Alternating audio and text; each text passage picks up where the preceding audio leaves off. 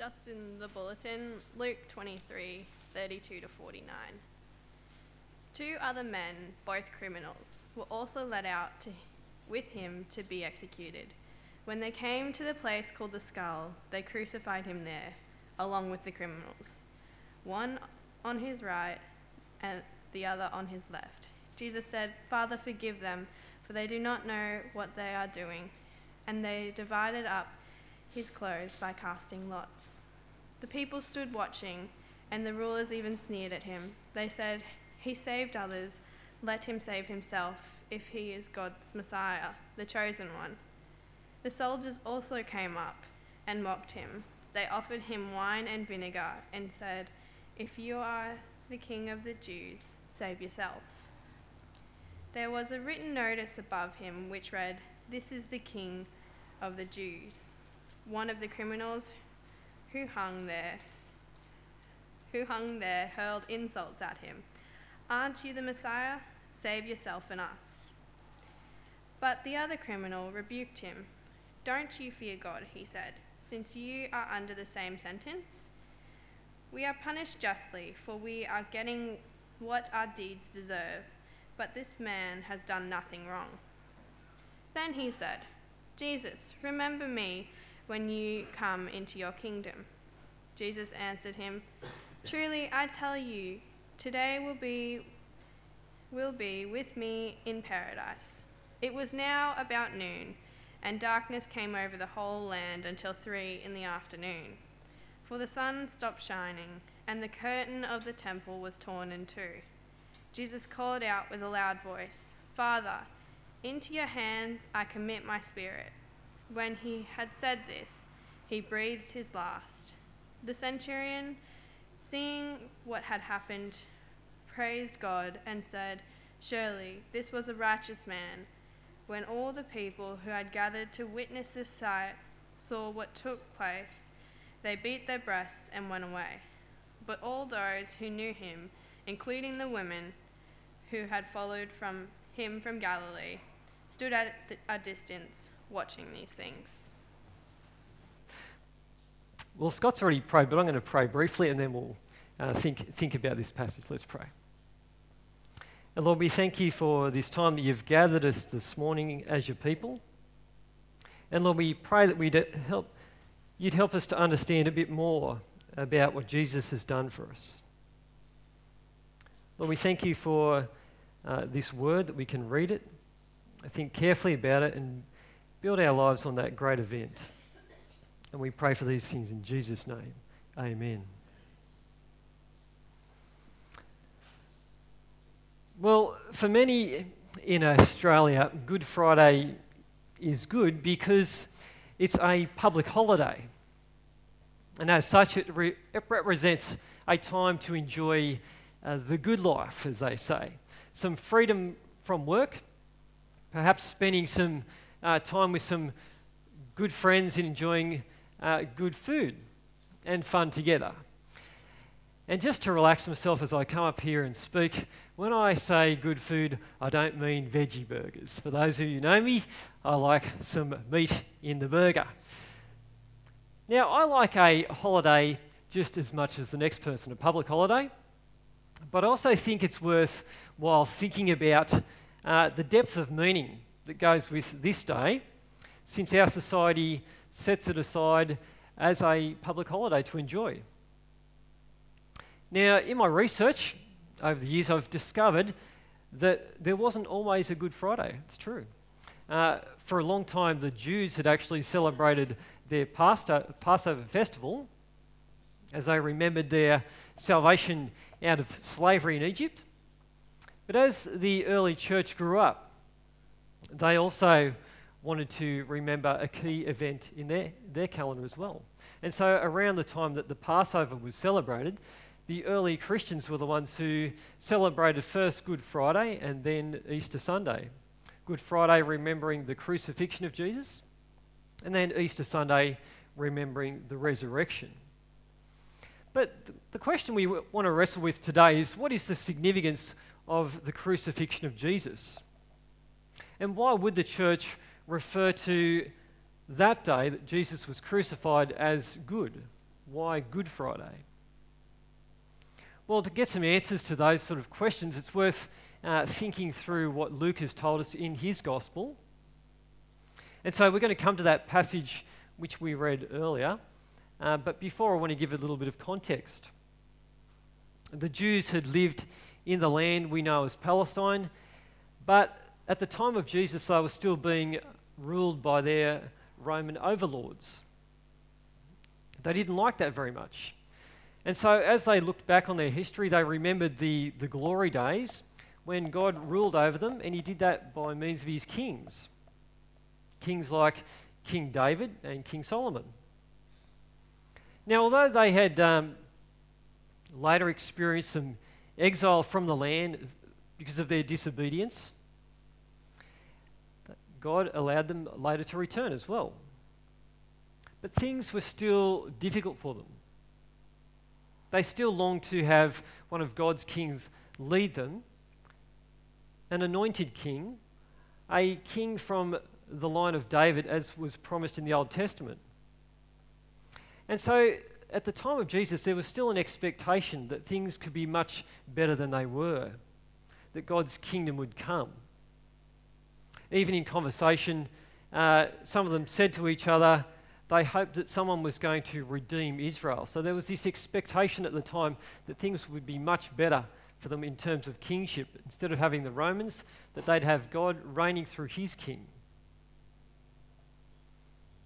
Well, they hoped to be, they were going to be free from the Romans and enjoy God's reign over them once again. But by the time we come to today's passage, uh, we learn that Jesus, they were expecting to be their king. He'd already ridden into Jerusalem on a donkey, and he received much acclaim as people threw down the palm branches and cried out saying, "Blessed is the King who comes in the name of the Lord." The problem was that he was a different kind of king to what they were expecting. And he was rejected by their leaders and later rejected by the people. In fact, by the time we get to towards the crucifixion, Jesus had been arrested on a trumped-up charge of opposing paying taxes to Caesar and also for pl- claiming to be a king. But the governor at the time, the Roman governor Pilate, found no basis for charge against Jesus.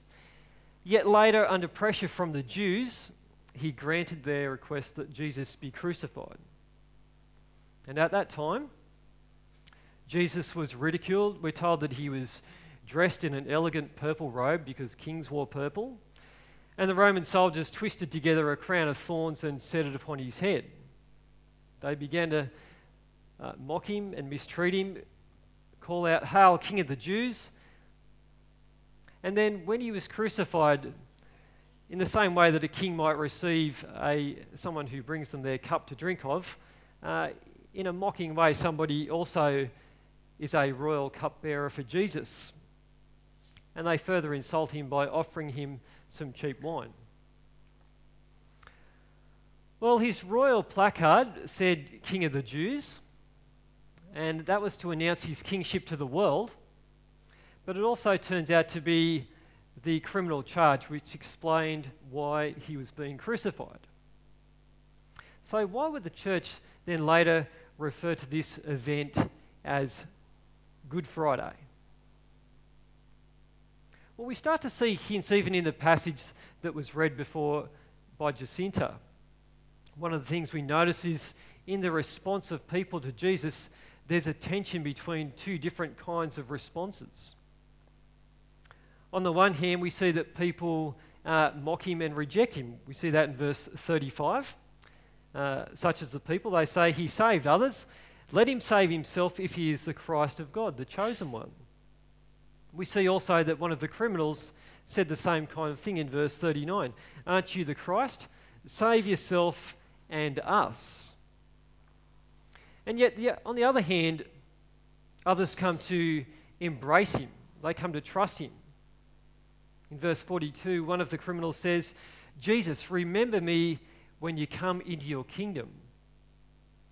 And in verse forty-seven, we read of the Roman centurion, seeing what had happened, praised God and said, "Surely this was a righteous man." So we see this tension between those who reject Jesus and those who accept and embrace him. And it's the view of the second group, those who receive Jesus, that help us to understand why this event could be considered Good Friday. Jesus tells his disciples earlier that his kingdom isn't of this world. We saw that in the comment from one of the criminals who said, "Remember me when you come into your kingdom."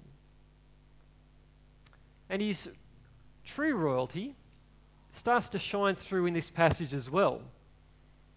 As somebody who's going to be enthroned as king might grant a request from someone to have a, a place of honour in the kingdom, well, this criminal request, requests a place of honour as well. And Jesus says to him, "I tell you the truth, today you will be with me in paradise." And so we learn that Jesus comes to his kingdom through suffering and dying on a cross, and that he also offers people life. And the Bible explains that this is this event is of utmost importance, and that's why it can be considered Good Friday. This event's actually explained in other parts of the Bible as well. So, for example, in Luke's second volume, the book of Acts, the Apostle Peter speaks to the people about this event. This is what he says in Acts chapter ten, verse thirty-nine to forty-three. He says, "We are witnesses of everything he did in the country of the Jews and in Jerusalem. They killed him by hanging him on a tree, but God raised him from the dead, and on the third day, and caused him to be seen. He commanded us to preach to the people and to testify that he is the one whom God appointed as judge of the living and the dead. All the prophets testify about him, that everyone who believes in him receives forgiveness of sins through his name." In summary, God's word teaches us that God is a God of justice, that he's a holy God that, that cannot tolerate sin, and he promises to bring the judgment day for how everybody has lived, how we've responded to him. And yet, God knows our situation as well. In his kindness and his mercy, in his love, he's provided a way for each one of us to be forgiven for our sin against him. God knows everything. He knows our hearts, and nothing surprises him. He knows that we've each fallen short of uh, serving him as our God. We've also, as a result of our failure to love and serve him, we've blundered along in life and made our own mistakes and sinned in all manner of ways. That we've all failed to live up to our calling as the people he's created us to be.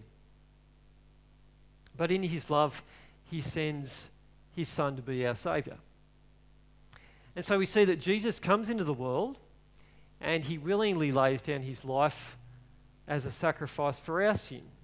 Paul writes about it in this way in a passage in Corinthians. He says, "God made him who had no sin to be sin for us, so that we might become the righteousness of God."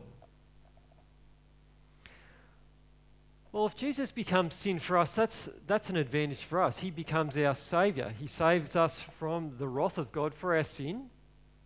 And it's a mysterious way that that takes place. Uh, God is complex, Father, Son, and Holy Spirit, and how this actually works out is mysterious. But the promises of God remind us that there is forgiveness through this way that God's provided. That's what Peter says in Acts chapter ten forty-three. "Everyone who believes in him receives forgiveness of sins through his name." And so there's a great deal of comfort that we can receive as we think about the way God's provided for our salvation. And that was the experience of one of the criminals who was crucified next to Jesus too, wasn't it? He believed in Jesus and he was forgiven of his sins, and that day he went to be with the Lord. But in some ways, the, the talk gets a little bit tenser now, because the challenge is for you and I, is it Good Friday for us? And I don't just mean uh, the day when we can uh, look forward to good food and friendship. Is it good for us because of our response to Jesus and his sacrificial death for us? Have you come to the point where, like that criminal on the cross, you've co- you've come to a, a living trust in Jesus, and so you're ready to face God on Judgment Day? Or are you still at that point where you're wrestling with where you stand with God, and you still need to ask for his forgiveness?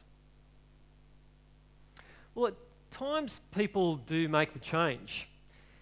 At some point in their life, they they do start to think about the way they're going, and they do think, yes, I think I do need to make a change. And during the uh, Christmas holidays, I spent some time uh, reading some Australian history.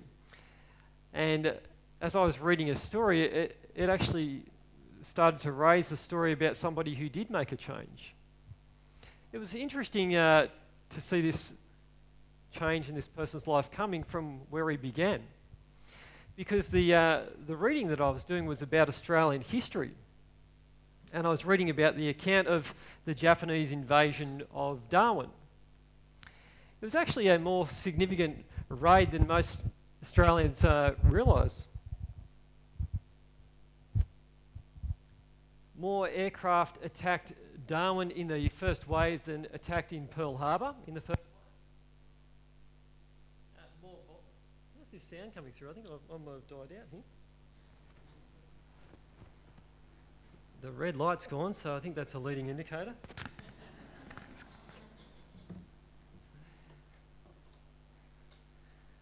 I know I don't look as cool with that Madonna microphone, but you're just going to have to tolerate for the rest. We're right into the Pearl Harbor bit here too. Okay, now, so um, apparently more bombs were actually dropped Uh, in Darwin than on Pearl Harbor. I don't know if you know that. And more ships also were sunk in Darwin than in the Pearl Harbor bombing. But only about, which is still, a, it's a terrible number, three hundred people died in that Darwin attack. And the only reason that more people didn't die up there was because most of the town was evacuated at the time of the bombing.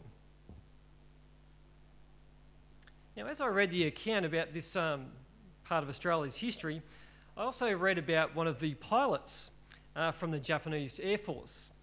His name was uh, Mitsuda, Mitsuo Fuchida. I'm not sure you'd say it that way in Japanese, but that's that's how I'm going to give my Aussie slang to it. And he was the captain of the squadron that attacked both Pearl Harbor and Darwin. Well, this guy turned out to have some good fortune also. He came down with some appendicitis, and so he ended up missing a pretty significant battle called the Battle of Midway, where the Japanese lost four aircraft carriers and uh, one of their destroyers, and that was a turning point for the for the war. But he was sent home back to Japan and was recovering in hospital from appendicitis.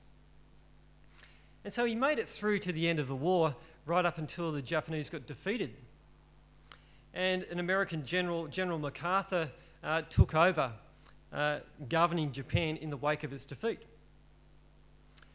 Well, General MacArthur decided he wanted to meet the, the squadron leader who bombed both Pearl Harbor and Darwin. And so he ordered this Mitsuo Fuchida uh, to meet with him. Well, this is what the author of the book I read said next. He said,